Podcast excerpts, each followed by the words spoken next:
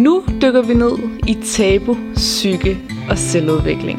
Mit navn er Mayomi, og du lytter til Den Slemme Slemme podcast.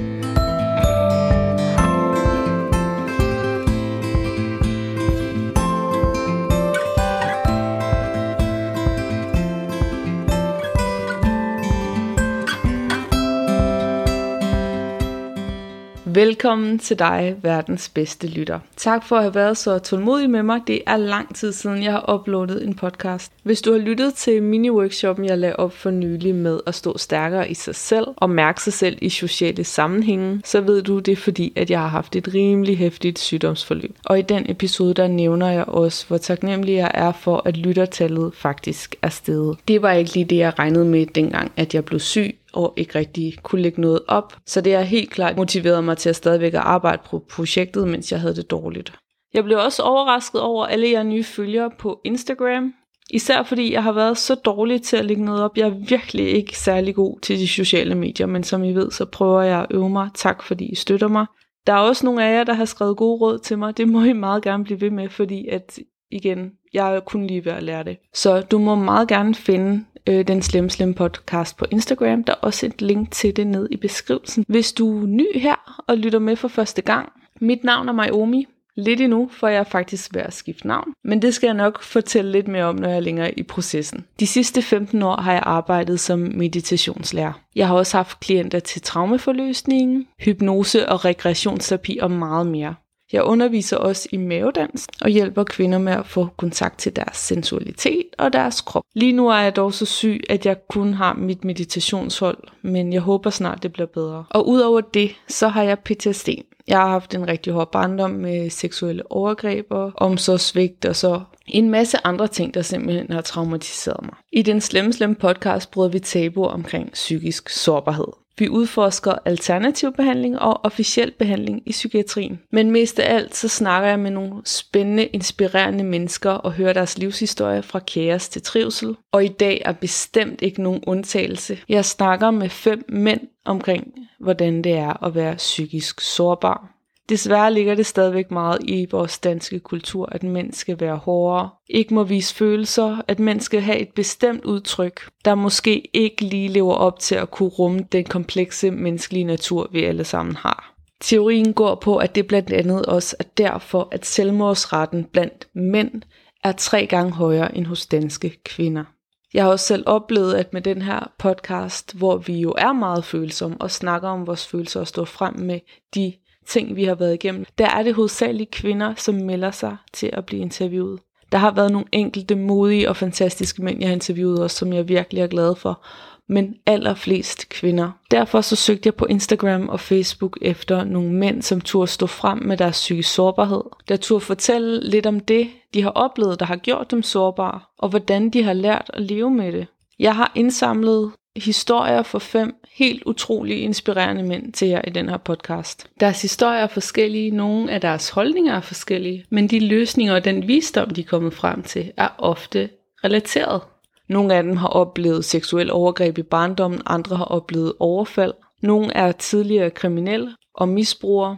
Diagnoserne ADHD og PTSD går igen i mange af historierne. Jeg har været nødt til at skære rigtig meget ned i de, de her interviews, jeg har lavet, desværre, fordi at øh, jeg kunne have snakket med dem i evigheder. Jeg synes selv, jeg har udvalgt det bedste fra de her interviews og sat det sammen til jer. Vi kommer blandt andet ind på emner som antitudkultur, spiseforstyrrelse, terapi, utroskab, parforhold, det at være far, medicin, alternativ behandling, kampsport, selvaccept, psykedelisk medicin, misbrug, vold, fængselsstraf. Hvordan man lærer at snakke om følelser og kommunikere igen efter et helt liv, hvor man har haft en hård facade. Og meget, meget mere.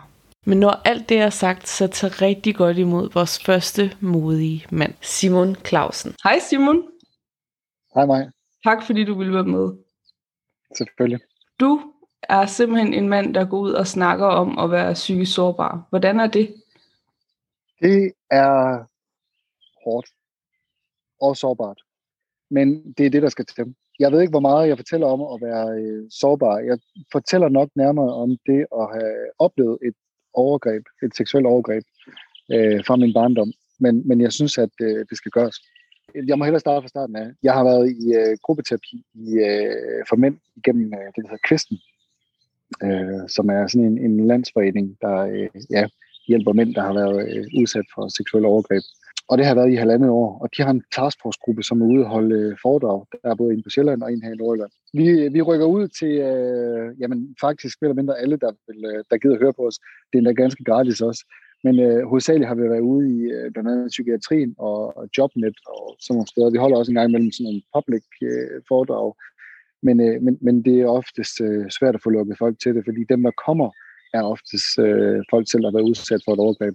Øh, og, og det er jo lige så svært for dem at stå frem, som det var for os at, at indse det dengang. Men, men vi er simpelthen ude og holde de her foredrag, hvor vi fortæller alt om øh, fra tabuet til senfølger og til fordommen og ja, egentlig bare øh, er åbne om det, så hvis folk har behov for at vide noget, øh, så er vi der. Fedt. Har du øh, mødt noget stigmatisering, når du som mand står frem og siger, at du har været udsat for overgreb i barndommen? Uh, nej, det synes jeg ikke, jeg har, fordi når man fortæller det, øh, og måske også, at, at det er forstærket via, at jeg er mand, der fortæller det, så, så bliver man automatisk noget mere sårbar. Det er i hvert fald det, der jeg tænker at de fleste mænds øh, frygt for det, det er at komme til at fremstå som en, en sårbar øh, en sårbar mand, og det må man jo ikke gøre, når man er mand, åbenbart. Vi lever i et eller andet fordom fra noget vikingtid, at vi skal ud og slå ihjel, og skaffe mad på bordet, og så skal vi ellers ikke græde, når vi sker os. Så når jeg står frem som en sårbar mand, så tror jeg, at de fleste egentlig er sådan lidt i chok over, at der er en mand, der siger, jamen, det har jeg været udsat for. Så, så den der stigmatisering, den har jeg ikke sådan, den har jeg ikke oplevet first hand. I hvert fald ikke noget, der sådan bliver øh, konfronteret med mig. Jeg har dog et par kammerater, som, som var sådan lidt, øh, jamen det, det ved jeg ikke lige, hvad jeg skal sige til. Og så mistede jeg lidt kontakten derefter. Okay. Jeg tror mås- måske er det i virkeligheden, øh, måske er det i virkeligheden min egen stigmatisering, jeg kæmper mod. Øh, jeg har en søster, som har øh, tre drenge på, ja, hvad er de nu, tre, fem og ti, tror jeg det er. Og, og, og, og sådan nogle drenge har jo en tendens til nogle gange at løbe øh, nøgen rundt, Øhm, mm. Der har jeg i hvert fald oplevet mig selv øh, overhovedet ikke kunne være i, i det rum, og slet ikke skulle kunne skifte en blæ eller et eller andet. Mm. Øh, fordi jeg tænker, hvad nu hvis der er nogen, der tror, jeg gør noget? Hvad nu hvis der er nogen, der, der ser mig være sammen med et, et nøgen barn? Og det, mm. det, har, det har været forfærdeligt. Ja. Selvom det er ens øh, familie, og de jo godt kender omstændighederne og ved, hvad der har været sket, så tror jeg netop, at det er kvæg det. At, så tænker jeg, jamen, så er han jo sikkert pædofil hvor jeg jo godt ved, at selvfølgelig, selvfølgelig tror min søster jo ikke det om mig. Mm. Men det sidder bare i baghovedet og siger, hvad nu hvis det er den tanke, hun får? Hvad nu hvis hendes, hendes mand får den tanke? Øh, ja, den, den er, det er svært at have med at gøre. Ja, det er det. Jeg har faktisk lavet en hel podcast med en, der hedder Carsten, der har OCD, hvor han netop i en stor del af sit voksne liv troede, han var pædofil, på grund af, at han havde OCD. Han har så ikke været udsat for overgreb, men OCD'en gjorde simpelthen, at han var frygtet, han var det så meget, at han kom til at tro på det. Og der skulle han jo ind og have hjælp, hvor de så fortæller ham, du er ikke pædofil. Du er absolut det længste for pædofil, man overhovedet kan være. Så han var så bekymret for at være det samme oh. som... Ja, det var forfærdeligt. Ja. Øh, for os, der har været udsat for overgreb øh, af omsorgspersoner i barndom, kan det også have noget at gøre med, at uanset om man har lyst til det eller ej, så ser man op til sine forældre og sine omsorgspersoner, uanset om de seksuelt krænker en eller ej. Og hvis man har set op til nogen, som har seksuelt krænket, så kan man godt blive bange for, om det også ligger latent i en selv. Man har jo holdt 18 uanset hvad. Og jeg tror også, øh, som vi snakkede om tidligere, øh, den der med at kunne blive sur på, øh, på, på, på, på den person, der har krænket en, at jeg nogle gange synes, den er, øh, jeg synes, den er langt væk at hente den der vrede, Øh, og, og et eller andet sted er det måske fordi, at man har sådan et empatilag for dem. Vi tænker, at måske er de selv været udsat for noget, mm. øh, og, og ikke har fået arbejde med det. Så et eller andet sted er det jo ikke at uskyldiggøre dem, men jeg tænker, hvad fanden skulle du have gjort? Ja. Andet end at prøve at være menneskelig og tænke, hvad er rigtigt og forkert. Mm. Øh, fordi man, man lever i en, en verden, hvor at det er man godt klar over, at det er forkert. Ja. Så selvfølgelig skal man ikke bare give efter for sine lyster. Men, men alligevel, der, der er et eller andet i mig, der, øh, der er svært ved at finde vreden på grund af det. Mm. Jamen, jeg kan, godt, jeg kan godt relatere. Er der noget, du vil sige til nogle mænd, der måske sidder derude og føler, at de godt kunne bruge noget hjælp, men ikke rigtig tør at række ud? Ja, det er der. Øhm, jeg gik i mange år øh, og havde følelsen af, at der var noget, der var forkert, men jeg vidste ikke, hvad der var forkert. Øh, jeg har taget en 4-5 forskellige uddannelser. Jeg tør ikke tænke på, hvor mange kærester, der har været igennem. Øh, men, men, men den der grundfølelse af at sige, blive rigtig glad over noget, eller blive rigtig ked af noget, den har aldrig sådan rigtig været der. Jeg har altid forsøgt at skulle navigere i andre folks øh, tilstedeværelse, og altid prøvet at skulle passe ind, men aldrig følt, at jeg har passet ind. Mm. Aldrig følt, at jeg har været god nok. Øh, der er der rigtig mange, der, der, der døjer med det. Jeg tænker, at det, er en, det er en menneskelig ting, måske lidt, at, at føle, at man er god nok i den her verden. Men i hvert fald, jeg havde en exceptionel følelse af, at jeg kunne aldrig være god nok. Mm. Uanset hvor meget jeg gjorde, uanset hvor meget anerkendelse jeg, jeg fik fra folk, så var det bare ikke godt nok. Øhm, så jeg har hele tiden haft følelsen af, at der har været noget forkert. Øh, blandt andet de mindste ting kunne få mig til at, at eksplodere, og simpelthen er så kort lunde.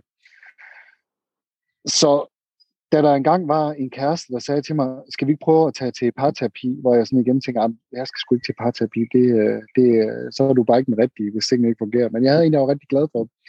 Så jeg tænker, det prøver vi. Og hun havde briefet den her øh, parterapeut lidt om hendes mistanke om det. Så da hun spurgte mig, har der nogensinde sket noget i din barndom, barndom øh, så, så, så fløj det bare ud af mig. Øh, ja, det, det har der, men det fortæller jeg aldrig til nogen. Mm. Og dengang jeg sådan lige havde sagt det, der sad jeg bare og tænkte, hvorfor fanden spurgte hun om det? Hvor, hvorfor, hvor, hvorfor siger hun det? Jeg ved jo godt, hvad der er sket, men, men, men det er jo okay, det er sket, fordi jeg har jo bare været eksperimenterende, og der er nogen, der har været eksperimenteret med mig, eller et eller andet. Det har der ikke gjort, som jeg har, jeg som jeg er i dag. Jeg googlede, øh, jeg googlede senfølger for mænd, og, øh, og der kom der en checklist på 20 punkter. Jeg tror, du er inde for den, der CMS. Øhm, med 20 punkter sådan egentlig med, med senfølge. Og 19 af dem, det var bare sådan om, at det var, altså, det var håndskrevet til mig. Det kunne ikke være, det kunne ikke være tilfældigt, men det føltes virkelig som om, det var en, der havde sagt, du har det sådan sådan, og det og det sker. Jeg tænker, ja, det er fuldstændig rigtigt. Øhm, så det jeg i bund og grund kort og godt gerne vil sige, det er, at har man en mistanke, har man en erindring, om der er sket noget, så skal man snakke med nogen, for det er en kæmpe, kæmpe forløsning. For mig er det fem år siden, seks år siden efterhånden, at jeg blev bevidst om det, og, og, og det har været en rejse, som har gjort mig til et helt andet menneske den dag i dag, og, og gør, at jeg kan, kan gøre en masse ting, som jeg ikke kunne før. Øh, jeg synes stadigvæk, det er svært at finde glæden. Øh, jeg tror, man er, man er for evigt mærket af det, men man kan lære at, at leve med det. Mm. Øh, man kan lære at, øh, at affinde sig og være tilpas. Det er en, en, en glæde, som er en, øh, som er en, ja, det er en livsglæde, som, som alle fortjener at have. Øh, og man skal ikke man skal ikke være bange for fordomme, fordi det er uvidende mennesker, der har de fordomme. Det, man får i retur, det er alle pengene værd. Det er altid en værd. Hvad har du fået i retur ved at fortælle din historie og arbejde med den? Jeg føler, at jeg har en værdi nu. Mm. Øh, jeg føler, at, jeg, øh, at, at der er plads til mig. At den måde, jeg reagerer på en gang imellem, at det er okay. Jeg skal ikke retfærdiggøre, at jeg er, som jeg er, øh, over for nogen længere. Mm jeg tror, det er det, jeg er. Jeg kan hvile mere i mig selv. Øhm, jeg kan tage et arbejde, og jeg kan, jeg kan fuldføre det. Jeg kan gøre ting og være i et forhold. Og det gælder både venner og familie og kærester. Før var det en kamp. Jeg skulle altid se, om jeg kunne flygte ud af det på en eller anden måde. Ja. Øhm, som jeg også nævnte tidligere, det med at, at have forskellige kærester, øh, er heller ikke et behov længere. Det har været behov for bekræftelse altid. Øh, og den, den er der ikke længere det er et nyt liv, hvis man, hvis man tør at tage skridtet. Og det skal man bare. Det handler ikke noget, man tør faktisk. Det handler om, at det skal man for sig selv. Og egentlig også for sine medmennesker. Ja. Og jeg ved, jeg har været ulidelig at være sammen med. Jeg kan relatere til så meget af det, du siger, og jeg tror, det er ikke for at sige typisk folk, der har været udsat for overgreb, men der er bare mange ting, der går igen, som de der scenefølger, ikke? Så det er jo også det der med, hvis man sidder derude og bare kan se, jamen jeg ved ikke hvorfor der er turbulens i mine relationer hele tiden. Jamen det er også en grund til at gå ind og få noget hjælp. Fordi relationer, ja. det er virkelig livet. Det er det virkelig. Vi er flokdyr, ikke? Det er vi. Det er vi. Men, men alt med måde. Øh, der er jo selvfølgelig nogen, der tænker, at det bedste, det jeg kan, det er at drikke mig fuld og tage stoffer og gå ud og fest. Fordi så er jeg normal. Øh, men, men stofferne og druk har været en, en flugt. Øh, for, for, for sig selv. Øh, og jeg skal ikke øh, afholde mig for at sige, at jeg også har været der. Jeg har røget enormt meget cannabis for at kunne holde mine egne tanker ud, og for nogle gange få, det, få afstand på det her tankemøller. Mm. Øh, at det har været den eneste måde, jeg kunne få ro på. Øh, og, og, og det er jo ikke stabilt, og det er jo ikke måden, man skal gøre det på, fordi man, man udsætter sådan set bare sin egen helbredelse ved at gøre det. Mm. Så hvis man tænker, at cannabis eller, øh, eller hvad hedder det, alkohol, det er en måde at overleve på, så, så skal man helt sikkert søge hjælp, fordi der, der stikker noget andet under. Hvis man nu sidder derude og tænker, at det der med at søge hjælp virker virkelig uoverskueligt og som et meget stort begreb, hvad ville det første så være, man kunne gøre, hvis man bare skulle tage et lille skridt for at gøre det nemmere? Det er altid at fortælle det til en eller anden. Mm. Øh, og det kan være ens mor, det kan være ens søster, bror, det kan være øh, en nær ven. Bare den tætteste relation, man har jeg garanterer, at der ikke er nogen, der løber screeneboard, og jeg garanterer, at der ikke er nogen af dem, der, der, der fordømmer en for det. Men, men det at få for det fortalt, det er bare det at komme ud med det. For mig løftede det den 20 kilos rygsæk, ja, som jeg altid har gået med. Øh, trods jeg ikke var startet behandling, trods der ikke var noget som helst, men bare det at kunne sige, ja, det her det er sket. Det gjorde alverden. Det var 10 skridt op ad stigen. Der er også det i det, at hvis du har været udsat for for eksempel seksuelle overgreb eller andre traumer tidligt i barndommen, så kan det godt være, at du ikke kan huske, at du har været udsat for de her ting, at du simpelthen har undertrykt det. Men derfor så kan du jo godt have nogle symptomer psykisk på det alligevel. Der kan godt ligge nogle traumer at have påvirket, så du får nogle psykiske diagnoser eller symptomer som voksen. Ikke? Men måske har du en idé om, at der er foregået noget, og det er altså også nok. Og hvis du vælger at snakke med en professionel, så fortæller de det jo ikke til nogen. De går ikke ind og rykker dit liv op med rod. Det er jo en proces, der bliver tilpasset dit tempo. Bestemt. Og nej, de, for det første har en, en psykolog eller psykiater jo tavshedspligt, så det kommer aldrig videre. Men, men det, det er altid okay. Der er ikke noget tidspunkt, hvor det ikke er okay at fortælle det. Øh, den eneste, man forråder, eller den eneste, man, man, man kan risikere at afsløre noget for, det er en selv. Ja.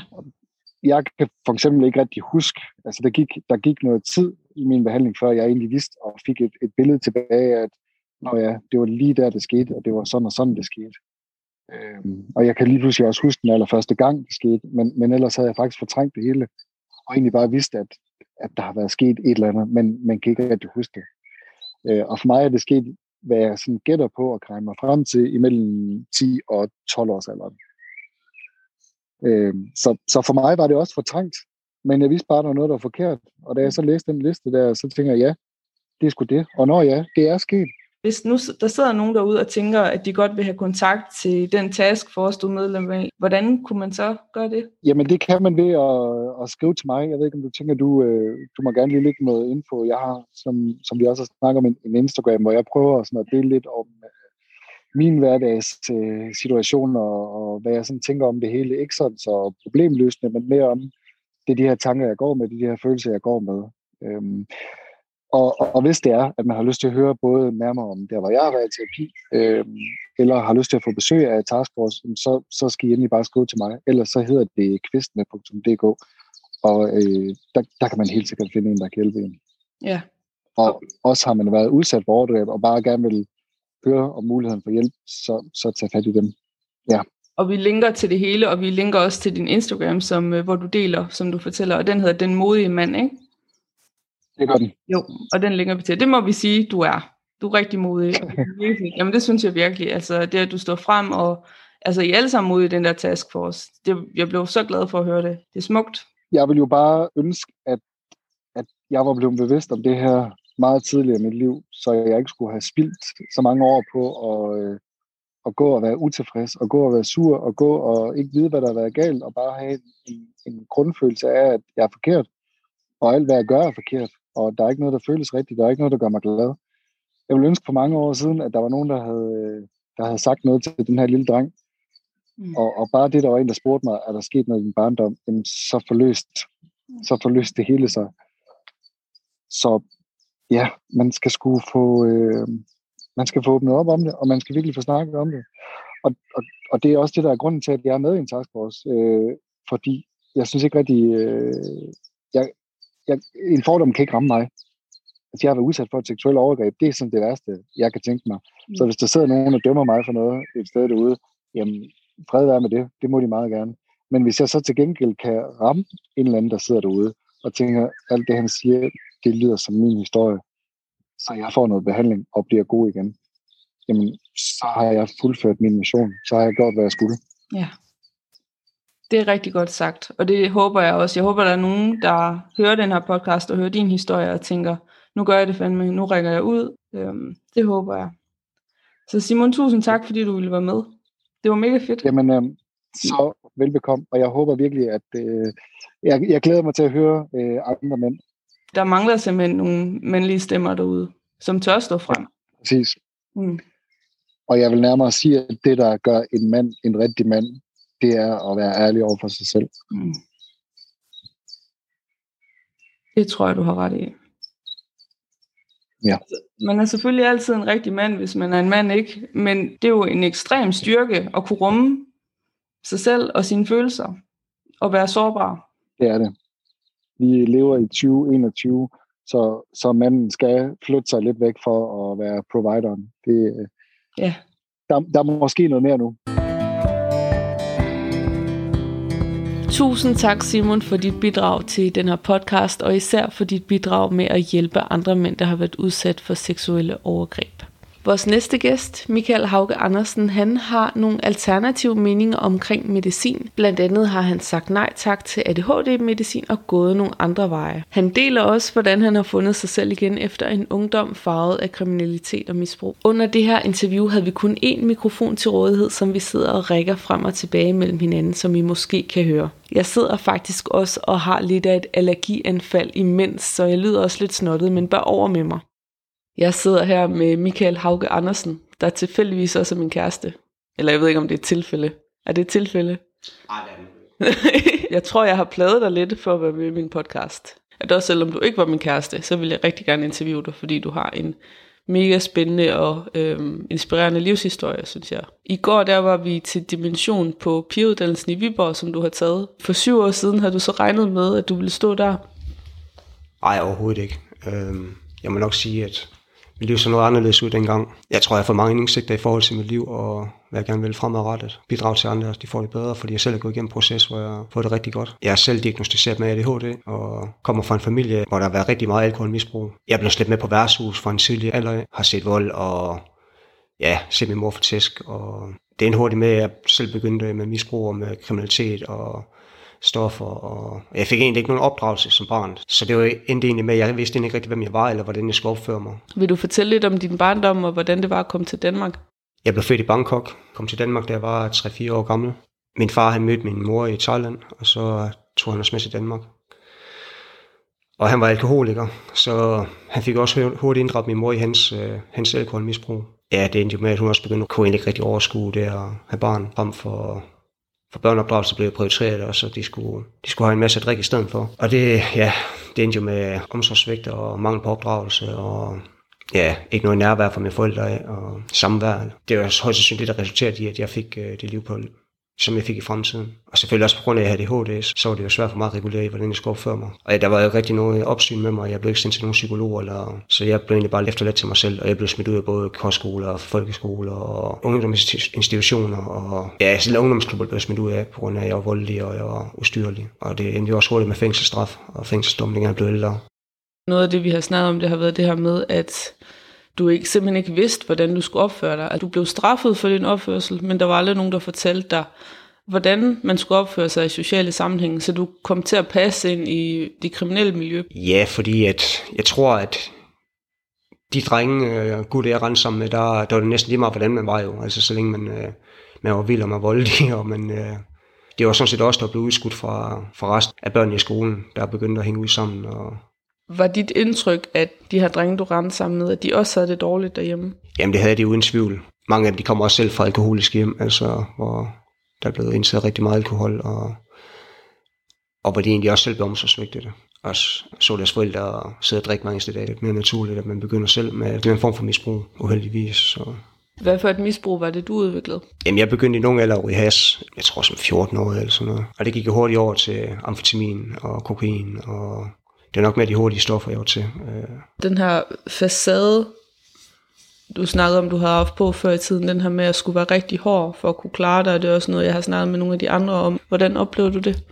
Jamen altså min facade, den handler jo nok om, at øh, jeg skulle virke farlig, jeg skulle virke hård udad til, fordi jeg var bange for, at folk kom for tæt på, og enten kunne sove mig, eller bare, hvis jeg gik rundt og så slap øh, facaden, altså lå facaden falde, så, så var jeg bange for, at folk de ville komme og spille smart, eller bare det, jeg virkede hård udad til, det var næsten min sikring for, at folk forholdt sig på afstand, hvilket er, ja, den dag i dag er jo fuldstændig, det giver ikke mening jo. Føler du, at den her hårde facade, at den øh, har du brudt igennem nu? Ja, uden tvivl, altså jeg har slet ikke behov for at skulle virke hård udad til at have en facade på den dag. dag. Øh, det er egentlig bare anstrengende og stressende, man skal gå rundt og så være så kold udad til. Og jeg har det meget bedre med at være åben. Øh, det kommer lidt mere naturligt for mig at være nødkommende, høflig og flink, frem for arrogant og ignorant, som jeg var før i tiden. Jeg tænker, det er jo ikke bare fordi, du har været i det miljø, du har været i. Det er jo også mange mænd generelt, at det er sådan, jamen, I må ikke være følsomme, I må ikke græde, og I skal være dem, der altid tager ansvar og handler, og er de stærke, ikke? Øhm, hvordan har du arbejdet med det, for at blive mere sådan autentisk og bare dig selv? Det, der hedder selv, selvaccept. Uh, man anerkender sig selv for den person, man er, og man ikke prøver på at være ligesom andre. Ikke stræber efter at være ligesom andre, man bestræber egentlig efter at være sig selv, og så lære sig selv at kende. Og så egentlig være ligeglad med, hvad omverdenen tænker. Hvornår fik du stillet øh, ADHD-diagnosen? Jamen, jeg er 38 år i dag. Jeg fik stillet diagnosen, da jeg var 22. Og der ville de jo gerne filme mig med alt muligt medicin. Jeg synes, at det var unødvendigt på det her tidspunkt, fordi at, altså for det første, der tog jeg stoffer ind imellem. Så jeg synes faktisk, det var relevant, at jeg skulle fylde mig med ADHD-medicin yderligere. Så jeg fortsatte jo bare med at ryge lidt has en gang imellem, og så tage de stoffer. Og... Du reagerede måske anderledes på den end andre? Nå, som for min selvfølgelig i hvert fald, jeg fik mere ro. Og det gjorde selvfølgelig også med hasen. Kokain, det var nok mere bare sådan feststof. Men det tog selvfølgelig også overhånd, som det gør for de fleste mennesker, der indtager kokain. Men jeg kan godt mærke, at dengang de begynder at snakke om medicin, så tænker jeg, ved du hvad, så kan de så godt... Det er jo næsten det samme, om det er Ritalin, øh, Motiron, eller om det er amfetamin. Hvordan er det det samme? Metylfenidat, det er jo også en form for... Altså det indvirkningsstof, der er i uh, Motiron og Ritalin, det er jo lidt det samme som amfetamin, det samme boldgade vi er over i. Men jeg er jo ikke selv misbrugskonsulent, så, så det, det er bare min personlige erfaring og oplevelse af det. Altså jeg tror med, at det er et spørgsmål om, øh, få et eller andet stof, der gør, at du udløser serotonin op i hjernen, som tryptofan eller øh, som kost, kosttilskud kunne være alternativ til det. Hvilket øh, fungerer ganske fint for mig den dag i dag. Der tager tryptofan, øh, 5-HTP tryptofan. Jeg også begyndt, og så faktisk til B12 tilskud. Jeg er veganer, så, hvad det hedder, så de siger, at øh, også veganer, vi skal sørge for at spise B12 Øh, og nu hvor jeg begyndt at slå, kan jeg godt mærke, at jeg er meget mere nede på jorden. Jeg synes faktisk ikke, at mine ADHD-symptomer de er så tydelige mere. Og jeg vil også lige tilføje, at fordi man spiser kød, så betyder det ikke, at din krop den optager B12. Der er masser af kød, spiser du der ikke får B12, øh, fordi din krop ikke vil modtage det. Så, og det kan også godt gøre, at de får de her stresssymptomer og restløshed. Er det derfor, du valgte ADHD-medicin fra? For der er jo også mange, der fortæller, som jeg interviewer, at ADHD-medicin har hjulpet dem. Når jeg tager ADHD-medicin, der har du også selv oplevet, at jeg det fungerer ikke for mig. Øh, jeg bliver en helt anden person. Jeg synes ikke at jeg kan finde mig selv. Jeg kan ikke finde nærvær. Jeg vil hellere stimulere mig selv via træning og meditation, løbeture og kampsport og hvad jeg nu ellers laver. Mm. Øh, det virker meget bedre for mig. Både få udløst nogle øh, dopamin i hjernen og få udløst nogle endorfiner og noget serotonin. Mm. Det er det, der virker for mig. Jeg synes ikke, at ADHD-medicin det giver mening, fordi der er så mange negative bivirkninger ved det. Men det er nok meget individuelt, hvad der virker for os. Jeg har bare en anden tilgang til det. Og jeg synes, det er rigtig fint det der med at fokusere på, hvad der virker for dig, fordi det er da helt sikkert, at de gange, hvor jeg har set dig tage ADHD-medicin, vi har prøvet det i perioder, du levede meget over, for overfladen. Det var svært for dig, når, altså, når vi førte samtaler, jeg følte, gud, hvor min kæreste henne. Altså, jeg savner, begyndte at savne dig. Og så kender jeg jo andre med ADHD, som reagerer helt anderledes på den her medicin, og som er nærværende og alle de her ting. Så igen det der med, gør det, der virker for dig. Der sker jo ikke noget ved at afprøve ADHD-medicin. Og så hvis det ikke virker, så kan du bare stoppe igen. Der er mange, der tænker, så tager jeg en beslutning og en holdning til medicin, og så er det for evigt. Du siger det her med, at du har valgt at tage nogle, lave nogle livsstilsændringer i forhold til, hvordan du lever med din ADHD. Og så tænker jeg, hvad var vendepunktet for dig? Hvad skete der, ligesom siden at du gik fra at leve en kriminel livsstil og ryge ind og ud af fængsel til at, ja, at vælge at prioritere dit helbred og begynde at meditere? Jamen, det var nok, da for syv år siden, for syv års tid siden, da øh, min mor hun døde, der tænkte jeg, at, øh, at hun var det eneste familie, jeg havde tilbage i Danmark. Jeg har ikke nogen søsken, eller nogen faster, eller onkel, eller moster, eller al min familie, det er i Thailand, og jeg snakker ikke thai, så, så det er svært. Så jeg havde egentlig ikke rigtig nogen familie. Min far han var også død jo. Øh, og jeg, havde ikke, jeg snakkede ikke med nogen familie på min fars side. Så, så jeg tænkte, okay, øh, jeg er nødt til at gøre et eller andet, fordi at, ellers så ender jeg ja, på gaden eller et eller andet værsted i fængsel i rigtig, rigtig mange år. Eller, så jeg tænkte, at jeg begyndte at lave min livsstil om. Jeg begyndte at isolere mig rigtig meget. Jeg stoppede med at hænge ud med de gamle gutter. Var egentlig bare alene med min hund.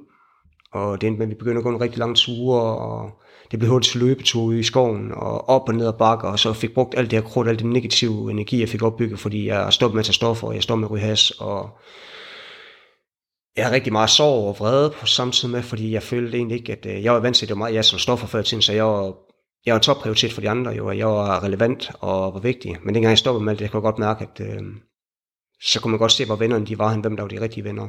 Der var selvfølgelig nogle få, der stadigvæk hang ved. Så jeg begyndte egentlig at finde ud af, hvad der var af, hvad der var af alternativer til at, til at få det bedre. Og så begyndte jeg at, at løbe og træne, men øh, jeg begyndte at meditere også. Jeg begyndte at udforske. Jeg hørte rigtig meget meditation også. Så det prøvede jeg også at udforske lidt i, og det var rigtig, rigtig svært i starten. Men det endte med, at øh, med vedholdenhed, så blev jeg god til det. Og det hængte egentlig ved. Og da jeg mediterede noget tid, så tror jeg, jeg fik en masse indsigter. Jeg begyndte at spise, øh, spise sundt, spise plantebaseret. Jeg havde trænet en del, øh, trænet mod en del år, dengang jeg var yngre. Så det begyndte jeg også at vende tilbage til. Var sammen med positive mennesker, skar alle de negative mennesker ud af mit liv, og øhm, ja, fandt på øh, fandt nye venskaber og bekendtskaber. Og, men jeg tror også, at det, der gjorde forskellen for mig, det var, at jeg tillod, tillod mig selv at være mig selv. Jeg tillod mig at have min egen mening i forhold til, hvad jeg havde før i tiden. Jeg plejede jeg bare at give mine venner ret, bare fordi at vi var gutterne sammen, og vi var en flok sammen, så vi havde altid den samme mening også. At i min folkeskole, hvor jeg gik, der var jeg fra nogen eller den eneste mørkløde barn, der var. Jeg lavede for min egen personlighed, og jeg gjorde alt, hvad jeg kunne for at passe ind. Og jeg tror, det fulgte mig de senere år, da jeg blev lidt ældre, og jeg kom ind i kriminelle miljø også, det gjorde jeg også alt for at passe ind. Jeg kan godt mærke, at nu hvor jeg har lært mig selv at kende, og hvad jeg ikke søger andres anerkendelse eller accept, eller prøver på at passe ind, så har jeg det meget bedre. Fordi mange af mine gamle kammerater, de synes jo, det var mærkeligt, det her med meditation og alle de her ting her, at spise, stoppe med at spise kød og æg og mælk og så videre. Men det er nok også der, at min meget min stykke den kom fra, den her med, at okay, jeg tillod mig at have noget egen omsorg og fokusere på mig selv, og så var ligeglad med andres meninger. Og kunne de ikke lige være, være beskæftige mig med, så var det jo bare synd, så må de jo forsvinde fra mit liv. Jo. Øh, så havde jeg ikke noget at bruge dem til. Så du følte sådan, ligesom du, i stedet for bare at være en del af et fællesskab, så begyndte du faktisk at få en identitet, du selv havde besluttet dig for? Ja, det gjorde det helt sikkert. Det handler nok meget om det her med recovery. Det er de der et af grundprincipperne, vi bruger som peers. Og så empowerment. De to principper, principper de har spillet rigtig stor rolle i mit liv. Vil du fortælle lidt om, hvad peer-uddannelsen er?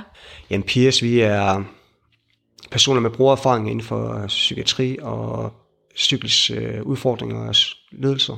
Der er så vendt vores øh, erfaringer til kompetencer, og så hjælper andre til at komme i bedring. Og indgivet håb i, at det godt kan lade sig gøre. Og så give dem nogle, perso- nogle folk, de kan, altså nogle personer, de kan spejle sig i, og så se, at det kan godt lade sig gøre. Og, og ja, vi hjælper dem så godt vi kan jo, øh, med støttende samtaler og bidrage på alle måder, vi kan. Hvad var det, der skete der, som fik dig til at begynde at starte til meditation? Jamen det var jo nok, at jeg tænkte, at okay, nu har jeg oprettet den her praksis, øh, meditationspraksis selv, og jeg tænkte, at nu vil jeg udfordre mig selv lidt, og så tage ud og så se, om der var nogen, der kunne... Ja, det vidste jeg selvfølgelig, der var nogen, der kunne lære mig noget nyt, øh, i stedet for bare at læse bøger omkring meditation og praktisere det selv, men egentlig have en øh, kvalificeret lærer, der kunne guide ind igennem det. Øh, og så, fik, så mødte jeg jo op nede i kulturhuset, hvor, hvor du så også, øh, ja, hvor du så også mediteret. Og så mødte vi hinanden. Men du har også været single i rigtig mange år, fordi du havde valgt simpelthen valgt forhold fra. Hvordan var det så lige pludselig at komme i forhold? Jamen jeg valgte jo øh, det at være i forhold fra, fordi jeg var i gang med en proces, hvor jeg var nødt til at finde mig selv. Og lære mig selv at kende, og egentlig finde ud af, hvem jeg var. Altså sådan inderst inde. Øh, så derfor der havde jeg ikke, jeg havde ikke overskud til at skulle være i et forhold på det andet tidspunkt. Der var den, dengang vi mødte hinanden, der var der den, der sagde mig, at det var tid til at komme videre. Øh, det, var, det var rigtig udfordrende i starten, øh, at være et forhold. Jeg var vant til at være meget over min egen kørebane. Det kom med med tiden, så jeg lærte, at øh, tingene de kom med sig selv.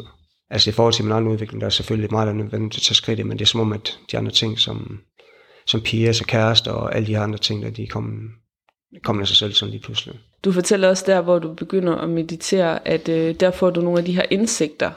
Noget andet, vi har snakket om, det er det her psykedelisk medicin.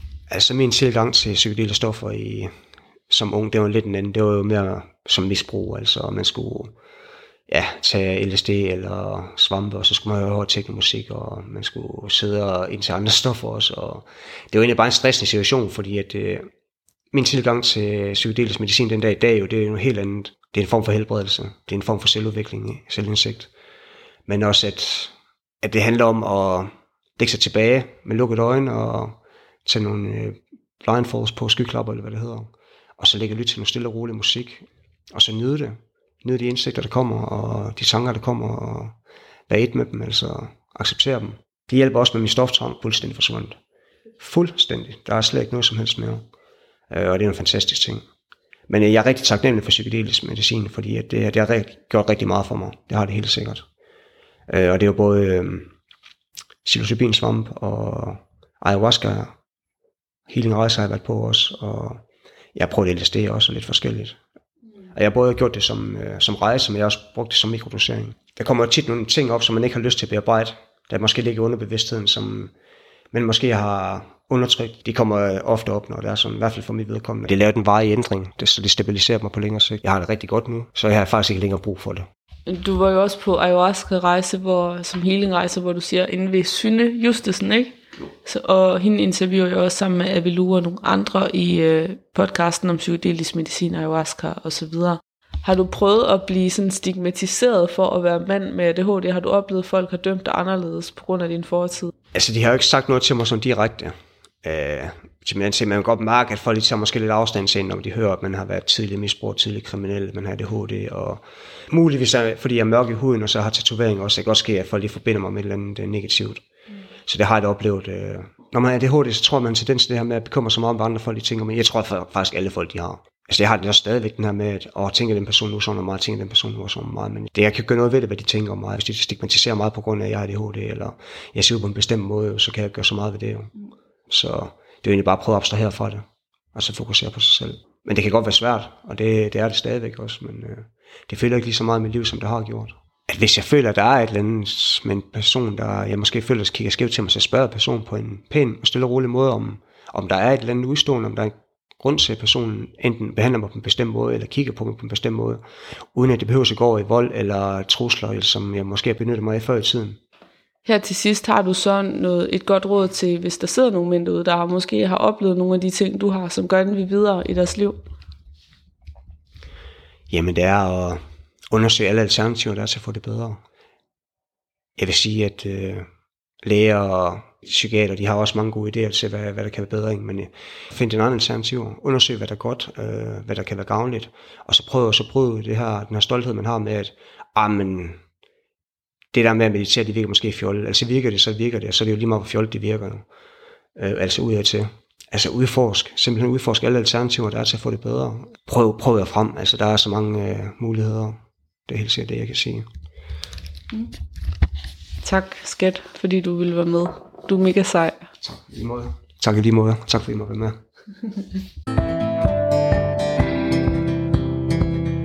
Tusind tak til Michael for endelig at lade sig overtale til at være med. Altså, nu lyder det også, som om jeg har presset ham rigtig meget. Det har jeg ikke. Han har også lige været med i en artikel i Viborg Folkeblad, hvor han fortæller sin livshistorie også øhm, med, hvordan det har været at blive peermedarbejder. Så i den forbindelse, så havde han også mod på at stå frem her, hvilket jeg jo synes var rigtig dejligt. Mange af de mænd, jeg har snakket med, beskriver det her med, hvordan kommunikationen med deres partner har været en stor øjenåbner, og, og det gælder jo på begge sider af spektret, både for mænd og kvinder og for andre kønsidentiteter, at hvis man vil være en bedre partner, så er kommunikation og at være i kontakt med sine egne følelser virkelig noget af det største, man kan gøre for sig selv og sine relationer. Og sådan en proces har vores næste gæst, Tobias Højgaard Kondrup, også været igennem. Tobias han har blandt andet PTSD efter et overfald, og han deler, hvordan det har været at åbne op for sårbarheden igen, også med hjælp og samarbejde fra hans kone. Vi kommer også ind på mænd og spiseforstyrrelse. Hvordan er det at leve i et samfund, hvor mænd skal udstråle den her maskuline styrke, og hvornår går den hen og bliver usund? Hej Tobias. Tak fordi du ville være med, og undskyld ventetiden igen. Det kan ske. Jeg får gået op i min kalender, så han kom til at vente lidt. Du har stået frem også i øh, Perfekt Uperfekt podcasten omkring øh, din historie. Må jeg høre lidt om den? Ja, altså der er, jo, der er jo flere ting til den, men altså i øh, podcasten Perfekt Uperfekt med Katrine Gisia, der snakkede vi rigtig meget om, da jeg var 18 år og blev overfaldet, øh, og hvordan det var med til at give mig PTSD, og hvordan det at øh, lige pludselig gå helt besat i selvforsvar og øh, kampsport, og få en masse tæsk derigennem at arbejde som dørmand og sikkerhedsvagt, at jeg ligesom lavede sådan en modreaktion på den her kroniske angst og frygt for konfrontationer. Øh, og hvordan at det var min vej ud, øh, kombineret med, med sådan støtte fra nære og ærlige relationer. Mm. Hvordan øhm, har det føltes som dig som mand at have PTSD? Er du, føler du, du er blevet stigmatiseret? Kun i den forstand, at, at jeg delte det ikke så meget i starten, fordi det nemt ville blive misforstået, tænkte jeg. Som at, nå, nej, men det kan man kun, hvis man har været i krig. Så det tog mig rigtig lang tid at forstå. Så, så den PTSD, jeg øh, pådrog mig igennem øh, det overfald, der er nogen, som jeg sådan perifært kendte. Så det var også med til at gøre noget og forstærke den, øh, kombineret med, at jeg, hvad hedder det, har øh, en særlig sensitivitet, højst sandsynligt grundet noget øh, autisme, jeg har en diagnose på ADHD også, øh, har altid været, altid været meget sensitiv og naiv, så, så hvad kan man sige, min hjerne er lidt mere øh, modtagelig over for sådan nogle traumer. Mm. Men mit problem var, at jeg tænkte, at folk ikke ville acceptere, at det var, den var god nok. Eller hvad kan man sige. Øh, så, men efterhånden så så jeg en masse spejling i mig selv, når jeg sådan, så nogle af de her øh, mange film efterhånden, der er lavet omkring soldater med PTSD. Og der så jeg i mig selv det, at jeg øh, blev så draget af kampsport, og at jeg ville blive dørmand og stilte mig i døren i konfrontationszoner øh, på den måde, og ligesom søgte at, at være den, der risikerede at få test. Ikke? At det var lidt for mig, sådan at jeg ikke kunne vende tilbage fra krigen, så at sige. Mm. Øh, så så jeg, jeg skulle tilbage i den der tilstand af, hvor det faktisk var farligt, fordi at mit system var i forvejen øh, hvad kan man sige, hard, blevet hardwired til, at jamen, det er farligt, også i sofaen. Mm. Der kommer nogen ind ad døren lige om lidt. Altså, det var, det var i den grad, at jeg havde det, så jeg var altid beredskab, ja. da det var på det værste. Må jeg spørge ind til, hvad skete der under overfaldet? Det var øh, på øh, et gadeoverfald i byen, hvor at, øh, at, at en, jeg havde diskuteret lidt med øh, for inden, han, øh, han havde så samlet et tæskehold, og så, øh, så overfaldt de mig ud på gaden og slæbte mig ind i en opgang, hvor at, at jeg så blev tævet yderligere derinde, og, og hvor ham jeg så havde diskuteret med ender med at, at lægge, åbne sine bukser og sådan nogle ting, øh, hvor han ligesom vil forgribe sig på mig, sandsynligvis. Øh, men hvor jeg så får det stanset inden da, øh, ved at rejse mig op, og så få sekunder efter bliver jeg ringet op af min bror. Og så det telefonopkald, det stanser så hele overfaldet. Ej, hvor var det godt, han ringede der. Ja, det var meget god timing. Mm. Øh, så, så det var sådan lige i grove træk. Jeg har snakket med en del mennesker, der har været øh, enten udsat for overgrebet eller udsat for vold, som netop dykker ned i kampsport efterfølgende. Hvad har det gjort for dig, og hvorfor tænker du, at det er noget, folk med PTSD ofte gør? Det er en respons på det her kontrolbehov, tror jeg. Øh, en respons på, at man ikke kunne kontrollere den gang, da man var et offer for en situation. Og så sker der en mekanisme i os, der, der prøver at give os en falsk tryghed i, at jamen, nu kontrollerer jeg det, nu, nu bliver jeg ikke overfaldet igen, nu gør jeg mig selv usårlig, så at sige, fordi at jeg, jeg forbereder mig på potentielle situationer, der ligner det, jeg har været udsat for før. Mm. Øhm, men, men det der er i sådan noget, er jo, at hvis man hele tiden skal afvæve hver eneste potentielle konflikt, der kan ske ud i fremtiden, øhm, især fysiske konflikter, så bliver man sindssyg, og man, man forstærker kun og fodrer kun sin PTSD. Mm. Det var i hvert fald min oplevelse, øhm, og, og oplevelsen af, hvordan min bror, der også har en grad af PTSD fra øh, mobning i folkeskolen. Mm. Vi trænede meget sammen, og vi blev begge to lullet ind i sådan en forestilling om hele tiden at være klar, altid at have improviseret våben på os, og sådan, altså, det blev meget, det blev fodret, vores paranoia blev fodret af det at dykke ned i den her selvpreserveringstilstand. Det var rigtig svært at acceptere, at der vil altid være nogen, der er større og stærkere, lige meget hvor meget jeg træner. Der vil også være situationer, hvor at lige meget, hvor meget jeg forbereder, lige meget hvor meget jeg træner, så vil jeg alligevel kunne blive overmandet og, og dem, jeg holder af, vil kunne blive skadet. Det er derfor, jeg kalder det en falsk tryghed at tage kontrol over det, fordi at det er et mål uden ende, så at sige. Jeg har også haft, haft våben liggende på mit soveværelse og, og stående forskellige taktiske steder.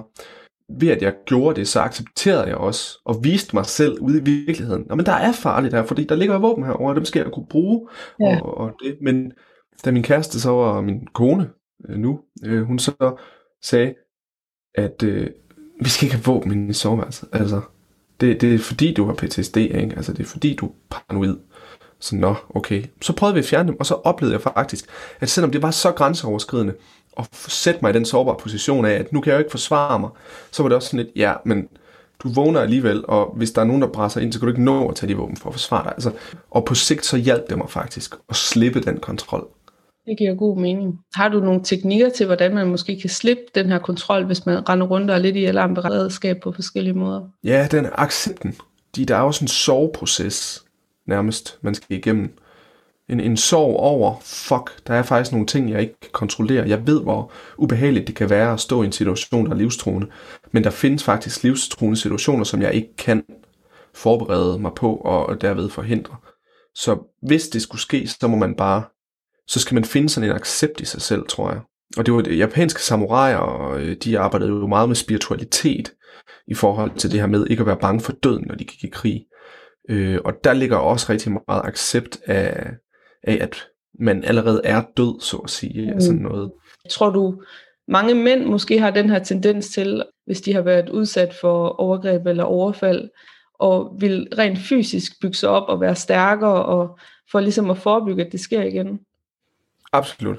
Det er i hvert fald det, det, det ser jeg som en klar tendens. Øh, og især også, hvis vi bare snakker sådan psykisk vold øh, og mobning, så rigtig mange øh, mænd, der lider af det her såkaldte makroreksi, som øh, er, er den her øh, kropsforstyrrelse, spiseforstyrrelse, hvor at lige meget hvor meget denne her person træner eller øh, taber sig og motionerer, så når de kigger i spejlet, så ser de stadigvæk en, en, en spinkel eller tyk dreng, som mm. bliver mobbet for at have den krop, som de har. Mm. Så for at passe på sig selv i det her, så bygger de sig op, øh, men bliver aldrig tilfredse med den her krop, og det fordrer en, et lavt selvværd og en stor aggression, som bliver forstærket af, at typisk de her de ender i et stofmisbrug øh, i form af steroider, og, øh, og andre, øh, hvad hedder det, sådan performance enhancers, øh, for at kunne leve op til det her urealistiske, øh, hvad kan man sige, selv de skaber. Og så derved bliver de så det her menneske, der er, øh, der er mere aggressivt, fordi steroider kan forstyrre øh, temperamentet rigtig meget. Ja. Ikke? Og, og så skubber de mennesker væk, og de mennesker, der er så skubbet væk, de agerer som en bekræftelse for, at jamen, der kan du bare se, lad os kalde ham Henning, ikke? siger han til sig selv, der kan du bare se Henning, det, du er bare et skravl, du skræmmer folk væk, folk kan ikke lide dig, fordi du er bare en fed lille lorteunge, der fortæl, fortjener at blive tæsket, fortjener at blive mobbet. Mm. Ikke? Øhm, så fordi mænd er mere handlere end tænkere, hvor jeg tænker, at kvinder de, de typisk er, er lidt bedre til at reflektere over sig selv, især følelsesmæssigt, yeah. så gør mænd bare det, der falder først for, og, og så er det måske ikke altid lige er hensigtsmæssigt. Hvordan kom du så i kontakt med din sårbarhed? Var det, da du begyndte at få hjælp? De første mange år, efter jeg fik PTSD, der, der kunne terapien ikke øh, nå ind til mig. Fordi at der var blevet så kodet ind i mig, at hvis jeg var sårbar, så var jeg, eller hvad kan man sige, hvis jeg udviste øh, sorg, hvis jeg udviste kederlighed, hvis jeg udviste noget som helst, som jeg så som svaghed, noget jeg kunne rammes på, på den mindste måde, om det kunne være nogen, der grinede af mig, eller hvad som helst, så blev jeg klar til kamp, og så lukkede jeg i, så, så der var så mange sorger, som bare havde bygget sig op, fordi jeg heller ikke grædt sådan rigtigt, da jeg var barn. Så der var bare sindssygt mange ting, der byggede sig op. Især efter, at jeg fik PTSD, så lukkede jeg helt i. Og så gik der sådan fra jeg var 18 til jeg var 23, før jeg en dag bare brød sammen over for min daværende værelseskammerat. Og, og, og bare faldt ned ad vejen og sad og græd. Og det var sådan første gang i fem år, jeg sådan rigtig havde grædt. Ikke? Altså, øhm, hvor at at det, det var ligesom sådan et skridt på vejen, men det gjorde ikke rigtig noget. Sådan, jeg åbnede lidt for det her med at være mere sårbart, så var jeg på egen hånd og begyndte at sidde og se ting, der kunne få mig til at græde og sådan noget, øh, og, og lod mig rive med, når musik fik mig til at græde og sådan noget. Øh. Så jeg begyndte at dyrke min sårbarhed for mig selv, og, men det var først rigtigt, da jeg mødte min, øh, min nu kone, at jeg sådan blev, betryg i, at, at hun også ville have mig, når jeg var sårbar, faktisk mere, og at hun så igennem mit forsvar, hun så igennem den her facade, den her maske, jeg havde bygget, og at hun så ligesom gravede det ud af mig, fordi hun var nysgerrig, og, og så fik vi snakket om en masse ting, og, og så er den sårbarhed ligesom blevet grædt ud, og er noget, vi taler åbent om, at når det er, at jeg føler, det er svært at være sårbar, ikke? men hvor at vi snakker meget om det her med, at for at kunne være modig, så skal man være sårbar. Ja. Øh, og det er en, der hedder Brené Brown, der, øh, der taler rigtig meget om det her. Øh, hun har en TED-talk, har hun ikke? Jo, lige præcis. Den er rigtig god. Den er skide god, den TED-talk. Jeg linker lige til den her TED-talk nede i beskrivelsen, bare lige så dem, der har lyst til at se den. Ja, det var en god idé. Den er rigtig god. Jeg synes, det er så vigtigt, det her med at finde nogle mennesker, som netop virkelig er i kontakt med deres egen sårbarhed og kan rumme ens egen, når man har været sådan noget igennem. Ikke? Og derfor er det rigtig, rigtig vigtigt, som jeg ser det, at, at netop de her nære relationer, især faktisk en, en nær, tryg, romantisk, og hvis man kan få sådan en, en romantisk relation, som samtidig er ens bedste ven og ens tryggeste øh, relation, mm. så er det der, man kan opleve den største vækst, tror jeg. Øh, fordi så, så deler man, man alt, og så, så deler man alle sine sårbarheder og, og de følelser, man har, og man mm. kommunikerer sine følelser, og det er, det er nødvendigt for, at man som menneske kan udvikle sig og heles, men det er også nødvendigt for et godt parforhold, at man har muligheden for at kunne sige de ting, der sker inde i en. Noget andet, vi er kommet kort ind på, som jeg synes er rigtig vigtigt, det er det her tema med mænd og spiseforstyrrelse. For det er der ikke ret mange, der snakker om. Også selvom vi faktisk godt ved, at det er et stort problem. Noget af det, jeg for eksempel kan huske i min folkeskole, hvor der var rigtig meget mobning fra drengenes side øh, især, at det gik meget på at mobbe folk for deres kropstyper og hvordan de så ud. Og det er faktisk noget, jeg har lagt mærke til, efter jeg er blevet voksen, at den mentalitet er der stadigvæk øh, sådan en jargon omkring, at mænd kommenterer på hinandens kroppe og andres kroppe. I nok sådan lidt groft for sjov toneleje, men uden at der egentlig er nogen, der synes, det er sjovt. Slet ikke for at sige, at alle mænd øh, siger de her ting, men det er stadigvæk sådan meget aktivt i vores kultur. Ja, også fordi vi er gode til at gøre øh, andre forkerte. Øh, netop på grund af de ting, vi ikke kan rumme i os selv, eller ikke acceptere i os selv, så bebrejder vi andre folk for at besidde den ting. Det er mega godt sagt. Skygge, skyggeside, ikke? Ja. At øh, jeg jo for eksempel har sådan et fuldstændig underliggende, nærmest had over for overvægtige mennesker, ikke? men det er fordi, jeg selv er blevet mobbet meget med at være tyk, da jeg var barn, af både voksne og børn. Og øh, nu er jeg ikke tyk længere, fordi jeg har haft spiseforstyrrelse i sindssygt mange år, og overtrænet og sådan nogle ting, ja. og har den her kropsforstyrrelse, hvor at jeg ikke kan fordrage øh, og kigge på mig selv, uden at jeg fordømmer, og bare står og laver checkliste for, at det her skal være anderledes. Og det. det er også det, som jeg sådan selv har arbejdet mindst med i terapien, det er sådan min kropsforstyrrelse. At rumme den tykke side i mig selv, den, den buttede Tobias, øh, hvor at, at jeg ligesom prøver, går og hele tiden minder mig selv om, at jeg skal slappe af i min mave, fordi at folk har en tendens til at det der, og ikke fordi jeg har en høj fedtprocent, jeg er ikke tyk eller noget, men jeg ser mig selv som det, og min mave må ikke bule, og der er sådan nogle dumme stemmer, ikke? Øhm, og så prøver jeg ligesom at, at, at tillade mig selv at rumme den her tykke Tobias, eller buttede Tobias, eller fede Tobias, hvad end vi vil, vil kalde ham, og jeg får det helt dårligt over at sige de ting, ikke? og får mm. behov for at sige nu, altså det er jeg ikke bare roligt, jeg er ikke tyk, fordi det føles så forkert i mig, hvor jeg faktisk skiller mig selv ud for noget, med de stemmer, jeg har hørt som barn, når jeg kigger på en overvægtig person, så er det ting, jeg har sagt til mig selv, ting, jeg har fået at vide af andre. Øhm, så for at kunne fjerne og være så modbydelig mod andre mennesker, for jeg føler mig som et dårligt menneske, når det dukker op, så er jeg nødt til at kigge på mig selv og acceptere øh, en tyk side af mig selv, og kunne forestille mig, visualisere det. Prøve at perspektivere til noget, hvor at øh, narrativet omkring det at have fedt på kroppen ikke er noget negativt. Så at vi, vi ser på det med negativ æstetik, det er øh, et, et pådraget kulturelt fænomen skabt, som jeg tænker det er i hvert fald, skabt af modebranchen. Ja, det er det helt sikkert. Og de kan jo også bare få solgt en hel masse produkter på den måde, ikke? Så det er jo, at jo. altså, at folk har spiseforstyrrelsestendenser, øh, både mænd og kvinder, det gavner jo industrien. Naturen dømmer ikke. Naturen skaber bare det, der er brug for, ikke? Og så er det så os selv, som går ind og, og dømmer efterfølgende. Der er bare ikke det samme fokus på det, øh, som med kvinder. Øhm, og jeg synes, det er utrolig ærgerligt, fordi det kan hurtigt snige sig ind og blive normaliseret som, når jeg er på keto, jeg har sultet mig selv, og øh, jeg faster lige tre dage, og altså, så bliver det hurtigt sådan noget mainstream noget. Og med kvinder, der er vi begyndt at sige til hinanden, hey, er du sikker på, at du er okay? Du har fastet rimelig meget på det sidste. Blandt mænd, der har jeg ikke fornemmelsen af, at den samme dialog forekommer. Nej, det, det har du sgu nok ret i. Det er heller ikke min oplevelse.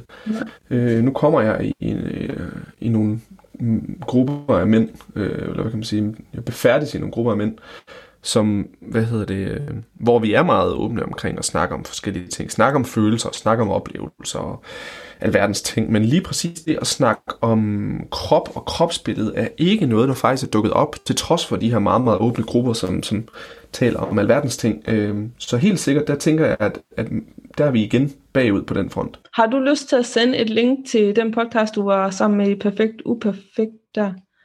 Ja, det kan jeg godt gøre. Fordi så putter jeg den ned i beskrivelsen også, hvis folk de gerne vil høre mere til dig. Men tusind tak, fordi du ville være med, Tobias. Ja, tak i lige måde.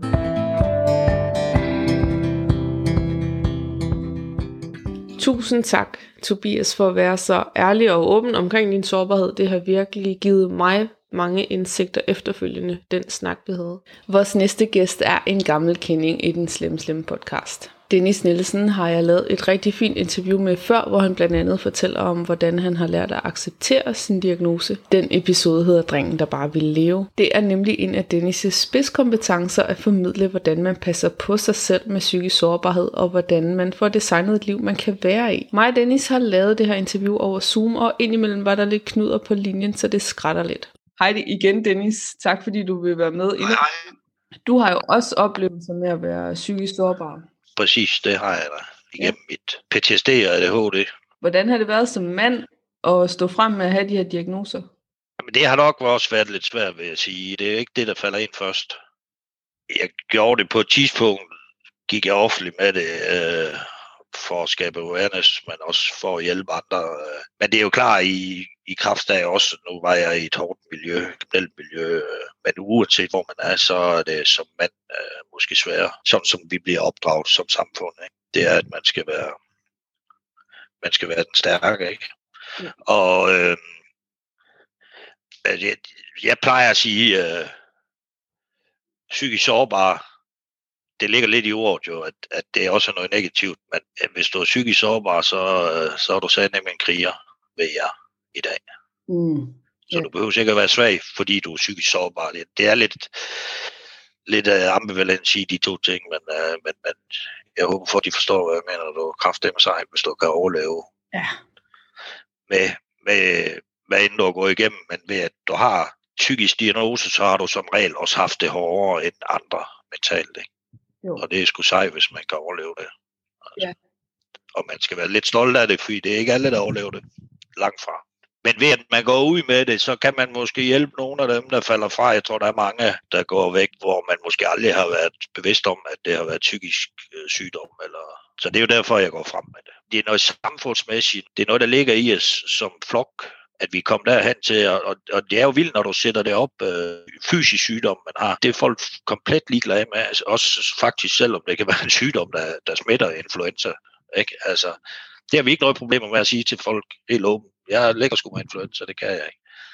Hvorfor er det, at så snart det er noget sind, så, så er det ligesom om, at øh, så bliver det lidt farligt. Ikke? For hvis du spørger mig, så alle mennesker er disponible for alle sygdomme, og psykisk sygdom. Det er simpelthen et spørgsmål, om der er noget, der trigger dig. Ja. I mit tilfælde har det været et, et, øh, et psykisk belastet øh, barndomshjem, for eksempel. Ikke? Mm eller det faktum, at jeg blev udsat for seksuel overgreb i min børnehave. Ikke? Ja.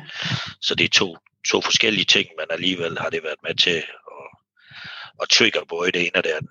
Og det kan være noget forskelligt, der kan trigge det, så behøver det ikke at være et traum. Der er ikke nogen, der er fred for det her. Altså, det er der ikke. Og det er der flere og flere mennesker, der oplever på den hårde måde, og mange af dem går bare lige ud med det, eller fortæller det til andre. Det er jo nemt at holde en normal hverdag, og gøre det, som man, nu laver jeg lige gåseøjne her for dem, der ikke kan se det, som ingen af jer kan, men det er jo meget nemt at have sådan, altså leve op til samfundets forventninger og alt det her, man burde gøre, hvis man ikke har psykiske diagnoser, så hvis man har alt muligt andet oveni, som virkelig trækker, og så er der medicin, og så er der dårlige perioder, jamen så er man æder med med en kriger, ikke?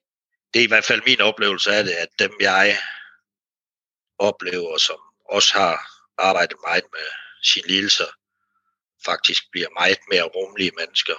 Med alt det, du har været igennem, har du så nogensinde arbejdet med tilgivelse? Ja, nu har jeg en overgrebsmand, øh, som øh, det kunne ikke politianmelde, så jeg undersøgte selv sagen, og, og i en del år var jeg så fyldt af at jeg faktisk ville slå vedkommende ihjel, og der finder jeg så ud af, at vedkommende er død. Ikke?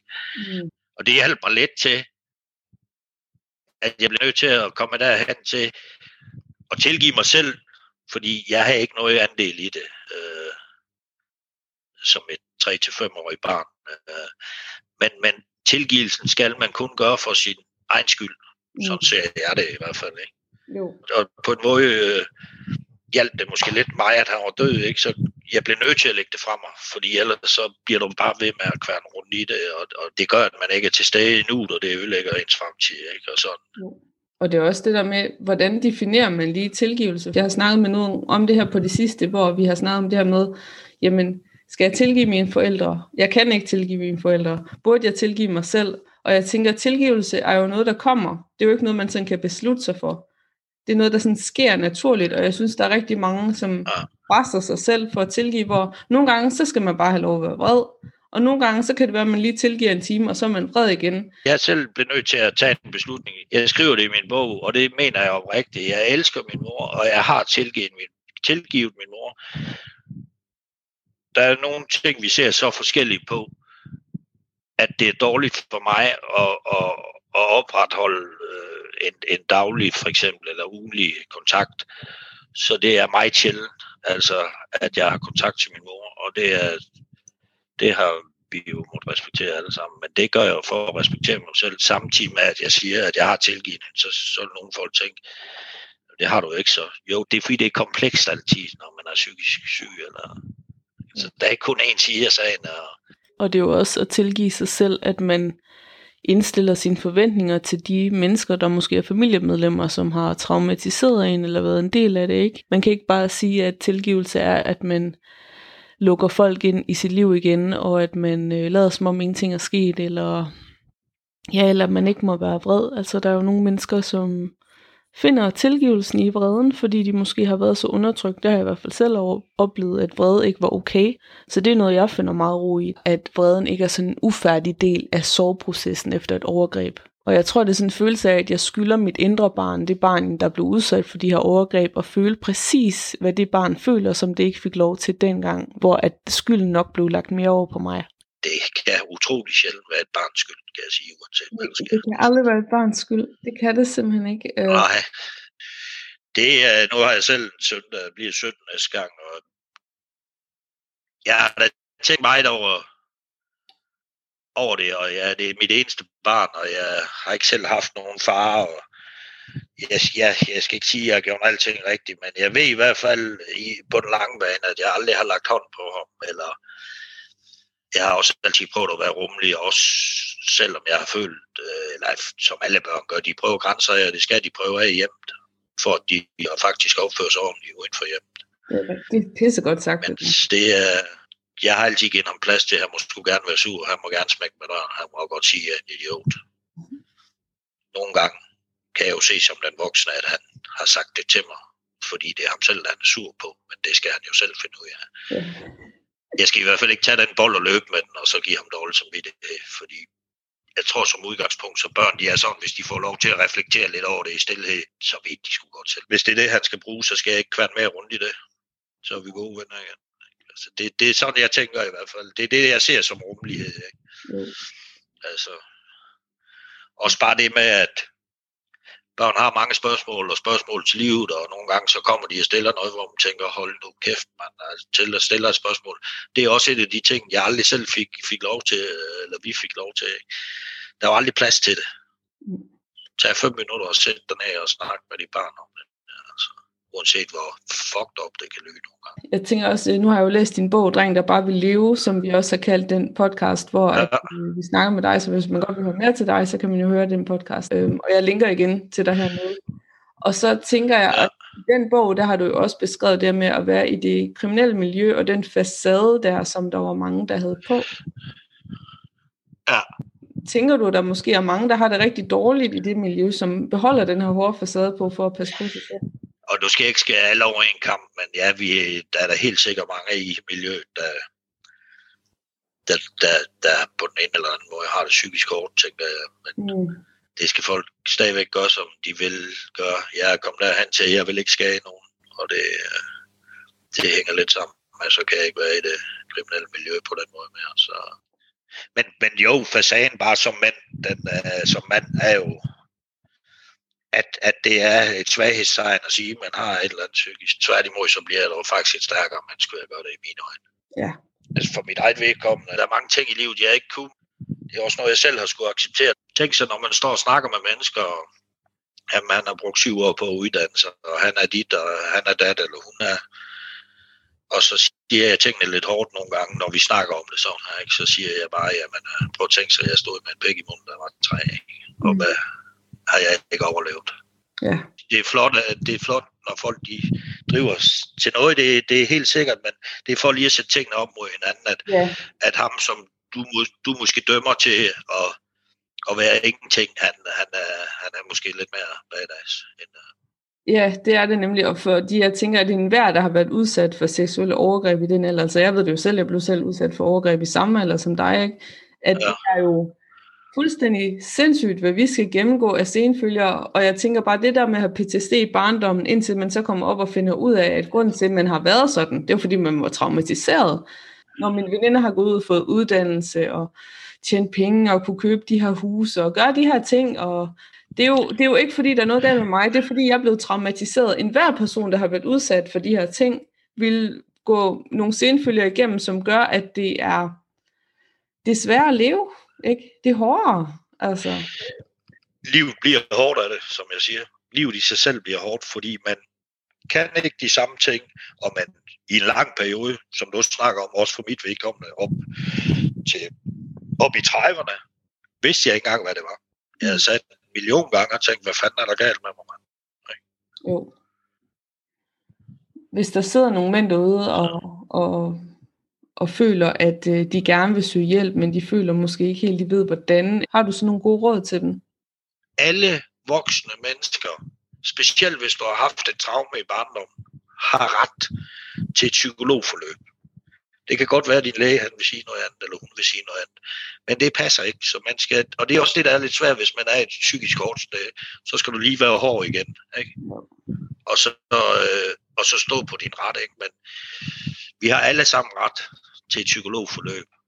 Og det kan være, at der skal noget kraftigere hjælp til, så er det rart faktisk, at der er en psykolog indover i samarbejde med din læge, der kan guide dig igennem tingene lidt. Ja. Det er det første skridt i hvert fald. Og jeg siger ikke, at man ikke selv kan, men jeg plejer også samtidig at sige, det kan du ikke selv. Mm. Altså, du bliver nødt til at have noget hjælp. Og det er ok. Det er ikke et svaghedstegn. Tværtimod, så er det et tegn på, at du er sej, synes jeg. Ja. Så, så det, det er sådan mit råd til det.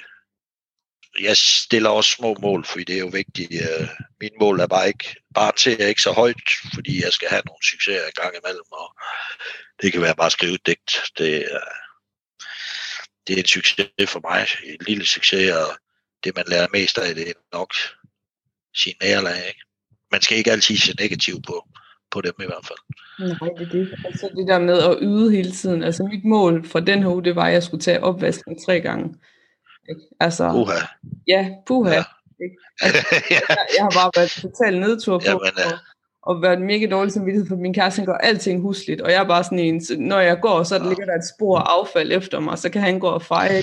Men igen, han ved jo godt, jeg har det sådan her, og han har ikke noget mod at tage over, når det er de her perioder, men så kan jeg godt mærke, jamen så får jeg lyst til at, at gøre noget tilbage. Man får lyst til at sige, okay, skal jeg lige have en opvask i gang imellem. Og det synes jeg, at det er meget motiverende.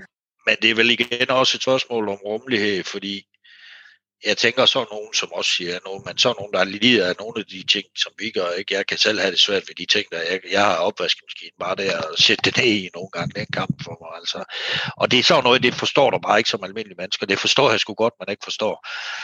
Men, men det er bare Magnus for os, men, men for dit vedkommende, så, så er det jo dejligt, at du er et rummeligt sted, hvad det angår, fordi så kan du nemlig komme derhen til at få succes i, at du gør det af dig selv lige pludselig. Og det er det, er det der er bedst. Ja. Folk, som har nogle former for psykisk lidelse, har utrolig svært ved at arbejde i nogen form for pres.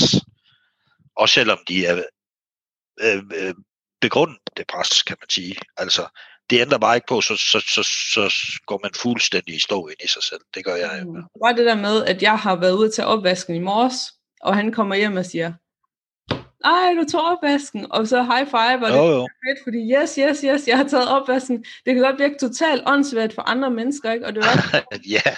Men det var så ja, men jeg ser helt at blive glad. Ja. Jeg ser helt at blive glad på dine vegne, så jeg forstår ja. godt, hvordan det er.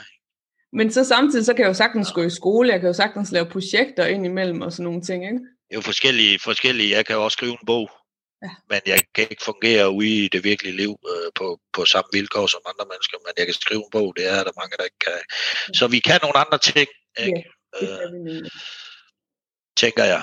Og så kan vi også tilbyde nogle andre ting i vores relationer, for eksempel som du siger med din søn der, så kan du tilbyde ham en større forståelse og en større rummelighed. Det er faktisk det, jeg, jeg, der, der er mit håb for, for jeg skulle godt klar over på, på andre områder.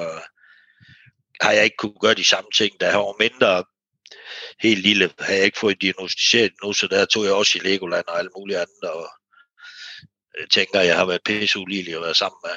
Altså, øh, I dag håber jeg jo, at jeg kan give ham noget, noget andet. Eller det, øh, det er det, jeg tænker, jeg forhåbentlig har gjort. Tusind tak, ja. for at du var med, Dennis. Det var mega fedt endnu en gang. Og, det er helt i orden mig. Ja, og så øh, det er godt. linker jeg igen til alt med dig i beskrivelsen. Det må du gerne. Ja. Altså, jeg siger tusind tak, for du gerne have mig med. Jamen selvfølgelig, det er pissegodt hver gang.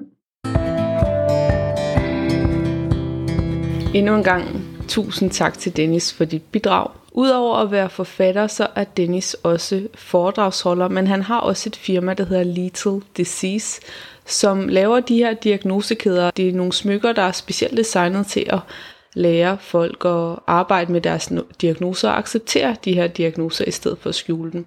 Så tjek lige øh, Dennis ud i linken her nedenunder. Vores sidste gæst er en person, jeg har tilbragt meget tid med her de sidste par måneder, sammen med en masse andre nu nyuddannede peer-medarbejdere. Og som jeg også snakker med Michael om tidligere i den her episode, så er pigemedarbejderuddannelsen simpelthen nogle mennesker, der har været igennem en recovery eller healingsproces, der nu bruger deres erfaring med psykisk sårbarhed til at gå ud og hjælpe andre i samme situation. Blandt andet kan de få job i psykiatrien, eller på et misbrugscenter, som var en af Thomas' store drømme. Thomas han er nemlig rigtig passioneret for at gå ud og gøre en forskel for andre, som har været i misbrug. Han er også et strålende eksempel på en mand, som har arbejdet rigtig hårdt for at åbne op følelsesmæssigt, hvilket i dag gør, at han er meget mere fri. Og hele den proces med at opdage sig selv, den deler han også her i den sidste interview. Så tag rigtig godt imod Thomas Mark Arnsbo. Hej Thomas.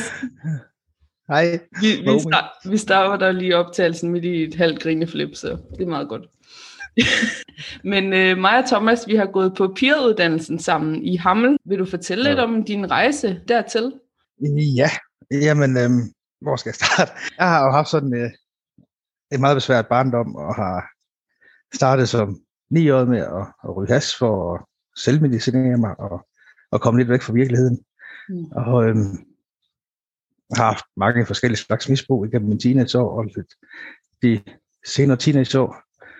Og øhm, jeg fik mig en uddannelse kom ud og sejle, og der kunne jeg så holde mig fra stoffer, og, og når jeg kom hjem igen, så kørte det hele igen. Mm. Og øhm, jeg mødte som min nuværende kone, som jeg har været 27. Hun vidste godt, jeg røg, og jeg holdt lidt pauser på grund af forelskelse, og det var mm. nye endofiner, der kom ind, og så startede jeg lige stille igen, og jeg gik til noget psykoterapeut, og prøvede at stoppe en 3-4 gange, men der gik noget tid, og så startede jeg igen jeg kom ud fra en arbejdsulykke i 2007 og kom til at, at gå derhjemme og ligge på sofaen med hunden og misbrug tog endnu mere til.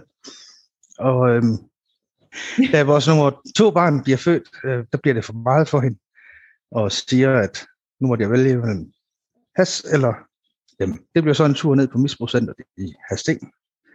Meget, meget grænseoverskridende. og Ja. ja. frygten var der jo, at, at, at nu bliver børnene fjernet, og et kæmpe tabu for mig. Altså, det, jeg får så øh, diagnoseret ADHD og bipolar, og øhm, begynder at få medicin. Der stopper misbruget, og pillerne tager over, kan man så sige. Øh, Ja, så får du psykofarmaka i stedet for, eller hvad det? Ja. Ja. Og det, det har bare virket. Og øh, der kom jeg på en fantastisk rejse dernede med min misbrugsbehandler. Hun har hjulpet mig rigtig meget, og ja, jeg gik dernede i næsten seks år. Jeg havde også øh, store bekymringer for at, at stoppe dernede. Det, det jeg slet ikke have det. Altså, fordi jeg, jeg var så bange for at skulle falde i igen, men jeg havde ikke haft faldet i på de seks år, så hvorfor skulle jeg egentlig gøre det? Ja. øhm, og så, så kunne være åben og ærlig om sin sygdom og sin skavank og problemer. Det, øhm, det har været et stort plus at komme igennem alt det her. Ja, Bare, altså bare selv, da man kom ud fra arbejdsulykken, og folk de spurgte til, hvad laver du? Bare det, jeg skulle sige, man gik sygemeldt, det var jo, uh, det kan man jo ikke sige, eller da jeg blev førtidspensionist, nej, det kan man jo heller ikke sige, altså fordi det, man skal jo være noget her i livet, ikke? Altså det er nu ikke, man går rundt med problemer, men altså, man er jo noget alligevel. ja. Man kan være noget for andre, så Tror du, der er mange mænd, der går rundt og har det syn på, at, at det er pinligt at fortælle, hvis der er et eller andet galt, eller at man er psykisk Ja. ja. det, det er jeg rigtig meget sikker på. øhm, når jeg tænker tilbage på mange af mine gamle kammerater, der snakkede vi heller aldrig personlige ting. Øhm, så man kunne se på folk, de havde det skidt, eller en dårlig dag. Vi snakkede ikke om det, altså man gik jo bare og opretholdt en facade. Og jeg har også kunne se det her på ADHD-caféen med alle de mænd, der har været igennem, altså de har meget svært ved at sige, hvordan de har det. Det var i hvert fald noget af det, som inspirerede mig rigtig meget ved dig, dengang vi gik på uddannelse sammen. Det var, at du var jo den eneste mand i en hel sal fuld af kvinder, som bare knævede og knævede og knævede om deres følelser. Ikke? Jo, Og du passede bare rigtig godt ind. Altså, du var virkelig åben, og du turde være sårbar, og du turde vise, når der var noget, som ramte dine følelser, og du turde dele din historie. Og det var bare virkelig fantastisk at opleve øhm, en mand i sådan et klassefællesskab, der turde gøre det. Hvad tror du, der har givet dig mod til at åbne op på den måde? jeg tror, det er det, jeg har været igennem mit liv, har gjort mig til den. Jeg er nu med, at nu er det okay at vise, hvad jeg er. Det har altid været igennem barndommen, den der facade udadtil, og øh, alle andre ting, de skulle forties, og man skulle bare være stærk, og man skulle ikke tude eller græde, eller man skulle bare fremad, og man skulle blive til noget. Og øhm, i mit arbejde, det var jo en mandeverden. Jeg sejlede jo, øhm, og var udelukkende sammen med mænd, og der var vi jo bare hårde over for hinanden, og det var et hårdt sprog. Og man kom aldrig til at være dybe med hinanden. Altså, det var jo bare meget overfladisk. Ja, efter jeg kom ud fra arbejdsulykken, er et af mine øhm, problemer også altså med, at min kone var ude at rejse et par gange med, med nogle veninder, og jeg har sådan et lidt issue med at ikke blive bekræftet, og, og jeg skal have at vide, at jeg er noget værd, og det har hun aldrig været så god til. Og øhm, så begyndte jeg sådan sidde på nettet og, og skrive med andre damer, og det fandt hun jo ud af, selvfølgelig. Mm. og, og der begynder jeg nok egentlig at få den der kontakt med mig selv, for at finde ud af, hvorfor jeg gjorde det her. Altså, og, og kunne finde følelserne frem indenfra, og, og kunne prøve at få dem ud, og få dem sagt, som jeg havde en bogstøtter, der sagde, Thomas, du har været sammen med for alt for mange kvinder, siger han. Så, altså, Mm det sagde jeg til ham, det gør mig ikke rigtig noget, fordi det har, det har givet mig en ro og en, øh, og en mod på at kunne sige tingene. Jeg hvis man kommer ind til en mand, altså man bliver rakket ned, ikke? Altså fordi man siger, at jeg har det sgu dårligt i dag, ikke? Så det er noget andet med, med, med kvinder, de, de forstår. øhm, og, og det har nok gjort, at jeg er begyndt at kunne åbne op, og så, øh, jamen, så er det også de, jamen, de der gode fællesskaber, man har været i, altså for eksempel på, på frivillighedskurset, og så uddannelses med piger her, altså det, det er det rum, man er i, sammen med mennesker, der er ligestillede. Altså det, det giver mig en ro til at kunne vise, hvem jeg er. Mm. Og oplever du, at mænd øh, stigmatiserer mere end kvinder? Det synes jeg. Der er en del i hvert fald, der har øh, vender sig væk fra en, synes jeg. Nu har, vi, nu har jeg været så lidt åben op på, på skolen, hvor min søn han går med hensyn til ADHD, om de kunne se nogle tegn på det. Og, og der synes jeg godt nok, det er som om, at der er nogen, der har vendt sig væk. Altså, når jeg kommer, så bliver der ikke snakket så lige så meget til mig, som, som til andre. Altså, det er sådan, øh, og jeg kan se, at der er et par, par børn i hans klasse, der har ADHD, og, og der er det også som om, at de er blevet slået, eller trukket lidt væk, altså, eller bliver skubbet væk. Øh, og jeg tænker, at det er jo ikke børnene selv, der gør det, det må være nogen bagved, der gør det. Ja. Det er sådan, jamen, Thomas er ustabil, det, det kan vi ikke lige bruge. Og, Ja, så den, den, den oplever jeg, synes jeg. men mange af de mennesker, jeg er blevet stigmatiseret af, øh, når jeg så kigger om bag facaden, så er det nogle mennesker, som har deres egen sårbarhed ude i strakt arm. For eksempel, så kan det være, at de er helt vildt stresset på arbejdet, men de tør ikke rigtig lige at mærke det. Det kan også være, at, øh, at de har en fodboldskade, men de bliver ved med at spille fodbold, selvom de har den skade. Fordi, altså, at de er lidt i benægtelse om nogle, deres egen ting, så hvis man, du er jo meget åben, øh, og snakker meget åben om de her ting for det meste, og det gør jeg også selv, og det, at der er folk som os til stede, som er ærlige, og som snakker om de her ting, og måske tager det op med, for eksempel, jamen børn, de har jo også ADHD, eller hvad det nu kunne være, der lige dukker op i samtalen. Fordi vi er så vant til at snakke om det, så kommer det måske mere naturligt ud af munden på os. Og så ved at det gør det, jamen så rammer det noget i andre, at det er måske ting, de aldrig har forholdt sig til før. Og, og så kan det godt blive sådan helt, åh, det er jeg slet ikke lige indstillet på, at jeg skal have som en del af mit liv, og jeg gider ikke begynde at tænke sådan, så jeg tænker, at det kan godt være, at de sådan overfladisk tænker, ah, vi ringer ikke lige til Thomas, ah, vi ringer ikke lige til Naomi. Men i stedet for, at det handler om os, så tror jeg faktisk, det handler om det der med, det der, det har jeg sgu ikke overskud til at kigge på. Om, om det måske ikke er sådan en angst egentlig, for at lukke op, for at åbne op for livet, ikke? Jo. Øhm, ja, for hvis de gør det, så skal de jo enten måske til at, at lytte på en, eller til at lytte til sig selv jo. Ja. og se, ja, om de har de problemer. Altså for min fars egen, øh, han blev sådan aldrig godt nok diagnosticeret, men han var psykopat. det er der er ingen tvivl af det, når vi snakker om ham og kigger tilbage og, og læser i tingene. Øh, men han var jo rigtig god til at stigmatisere andre mennesker. Øh, Mm. og det har jo for at håndtere sig selv sikkert. Altså, at man hele tiden kunne gå efter andre, og du er også dum, ikke? Og det, du er det, og du er dat, og det skal ikke for tæt på ham selv, fordi så må han jo indrømme, at der er et eller andet, og det, der er jeg bare glad for, at jeg ikke er ham. Altså, har kunne se, at okay, jeg har et problem. Det må jeg leve med, og det kan man se, prøve at se, om vi kan gøre noget ved. jo. Altså, Ja, men det er fandme sejt at tage ansvar, hvor man tænker på, at der har været så mange generationer af folk før os, som, hvor det har man bare ikke gjort. Og der har måske heller ikke været mulighed for at tage ansvar. Thomas, hvis der nu sidder nogle mænd og lytter til den her podcast, som er lidt det sted, du var engang, har du så noget, du gerne vil sige til dem? ja, få det fortalt, det hjælper utrolig meget. Find den, den næreste og bedste, du, du har, og så tag en snak. Det kan være, at man kommer til at græde, det kan være, at man taber ordet, men får taget hul på bylden. Opsøg al den hjælp, man kan få. Jeg har sådan tilbagevendende vinterdepressioner, og jeg kørte rigtig lang tid på en her, øh, og jeg fik ikke sagt det til nogen. Hvorfor ved jeg ikke, men øh, og jeg var så grådlabil, altså jeg kunne sidde og se en Marabou-reklame, og tårerne de trillede ned. Øh, og det var sådan, og så lige pludselig en søndag, så får jeg sagt til min kone, den, den er bare helt gal. Og bare allerede det, det hjalp simpelthen. Det begyndte som, altså, og så fik jeg så sagt det på øh, frivillighedskurset, dem jeg undervist for. øh, fordi vi har jo sådan en indledende runde med, hvordan man har det. Og, og det fyldte bare den dag, og så fik jeg det sagt. Og ja, det har simpelthen bare løsnet så meget op. Altså det var, Mm. det er bare, så få det sagt. Det er bare det eneste, der virker. Der kan ikke ske noget. Men for sorterer de til sine venner i hvert fald, så hvis det er. Ja, altså skraldet smider jo sig selv ud, som man siger. Ja, lige præcis. Jeg er egentlig først rigtig blevet mig selv efter, at jeg blev diagnosticeret og begyndte at åbne op. Jeg har den der frygt, øh, og den har jeg stadigvæk, altså bange for at blive afvist, bange for, for at blive forladt også, ikke? Altså det, og samtidig så skulle sige ting, det, det kan være, virkelig være grænseoverskridende, men det er bedre at få gjort, end slet ikke at gjort. Ja. øhm, Har det ikke også gjort din relationer nemmere, at du kunne være i kontakt med dine følelser og kunne kommunikere? jo, det har det. Og også over for mine børn. Altså, jeg er blevet mere rolig og, og hviler mere af mig selv. Før kunne jeg godt meget hurtigt sådan, øh, stige i det røde felt, ikke? men altså, der skal noget mere til nu. Øhm, oh, fedt.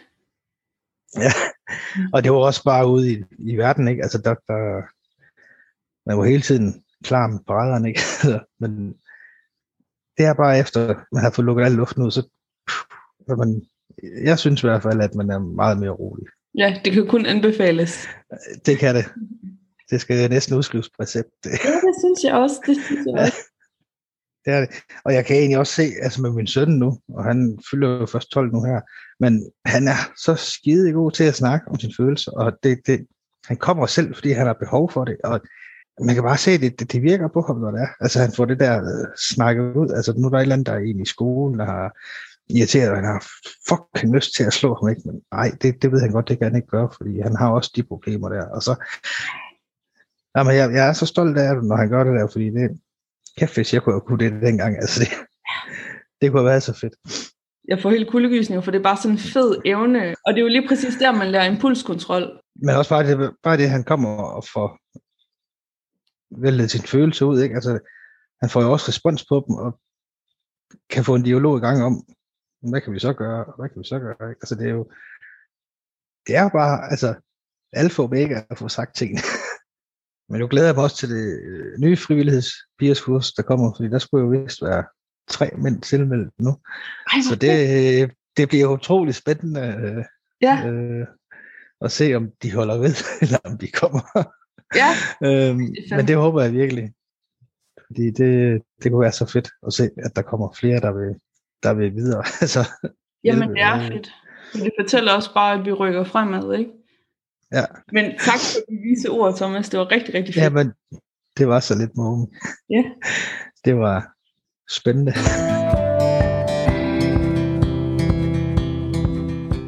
Det har simpelthen været så herligt at følge Thomas i vores øh, forløb på piruddannelsen, og jeg glæder mig til at følge med i hans fremtid, for jeg er sikker på, at han kommer til at gøre en rigtig stor forskel og inspirere rigtig mange mennesker. Jeg er også godt i gang med nogle flere episoder, som sædvanligt de ligger her på redigeringsbrættet, og i den forbindelse så søger jeg nogle flere historier om øh, dig, som har været i psykiatrien og måske haft nogle ubehagelige oplevelser. Du kan også have haft nogle gode oplevelser, men uanset hvad, så søger jeg nogle fortællinger om folks erfaringer inden for psykiatrien, så vi kan få lavet en podcast, der måske kan hjælpe med at gøre psykiatrien bedre. I den forbindelse har jeg allerede indsamlet historier for fire modige og stærke kvinder, som helt ærligt fortæller om nogle af de værste episoder for deres liv. De fortæller også om, hvordan det har været at være blevet dømt for rask til at få hjælp af psykiatrien, selvom de faktisk havde det rigtig dårligt. Så hvis du sidder derude med sådan en historie og gerne vil være med i et interview, du kan jo sagtens være anonym, så øh, skriv til mig ind på Instagram eller Facebook. Du kan finde linkene til det hernede i beskrivelsen. Og kære lyttere, her til slut vil jeg rigtig gerne høre jeres mening om noget. Den slemme, slemme podcast har været på noget af en rejse. Jeg startede den for øh, lang tid siden nu med en pige, der hedder Annika, og der havde det sådan en mere en veninde-vibe. Vi interviewede nogle mennesker omkring nogle mere afslappede ting, og øh, der var meget snak omkring sex og parforhold og humor, og det var også et rigtig fedt format. Men nu hvor jeg selv kører den her podcast, så kommer den til at handle meget om psykiatri og psykisk sårbarhed, og jeg er jo også meget alternativt tænkende, så der kommer jo også meget spiritualitet ind. Det håber jeg i hvert fald, jeg kan få ind nu her. Men hvordan har I faste lyttere det med de tidlige podcast, vi har lavet? Alting er jo en proces, der tager tid for at finde sit sande udtryk, men jeg kan måske godt føle, at jeg ikke helt selv er tilfreds med nogle af de første podcast. Og jeg sidder her med en følelse af, at jeg måske gerne vil slette nogle af de gamle. Også selvom, at det kommer til at betyde, at øh, mit generelle overordnede lyttertal så er faldet, og jeg måske ikke dukker så meget op på de sociale medier, for de har fået rimelig mange lyt, de gamle podcasts. Blandt andet så interviewer vi jo Louise Kjølsner, også kaldet Twerk Queen. En øh, person, som jeg jo synes er mega sej.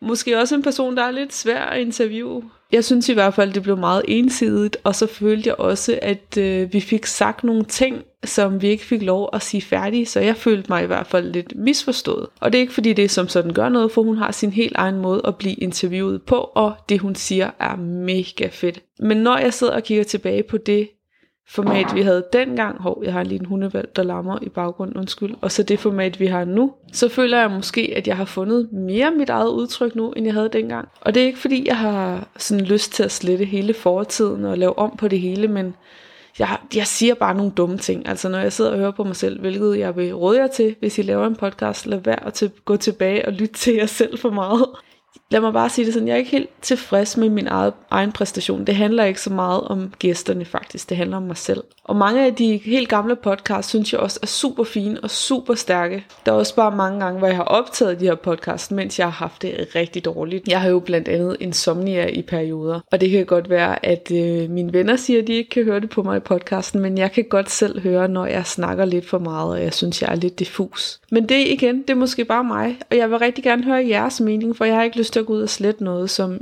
I måske synes er godt, øh, eller I stadig værdsætter, for jeg kan godt se, at øh, podcast som den, der hedder PIK, præstation og parforhold, den stadigvæk får rigtig mange lyt. Så hvis du har lyst til at skrive til mig, øh, nede i linksene nede i beskrivelsen, og fortæl mig, hvad synes du om de gamle podcasts kontra nu? Hvis du sidder derude med din egen historie, hvor at du har lyst til at bryde nogle tabuer om et eller andet emne, du har været en rejse igennem, hvis du har oplevet et eller andet, du synes, at det her bliver verden simpelthen nødt til at vide, så skriv til mig.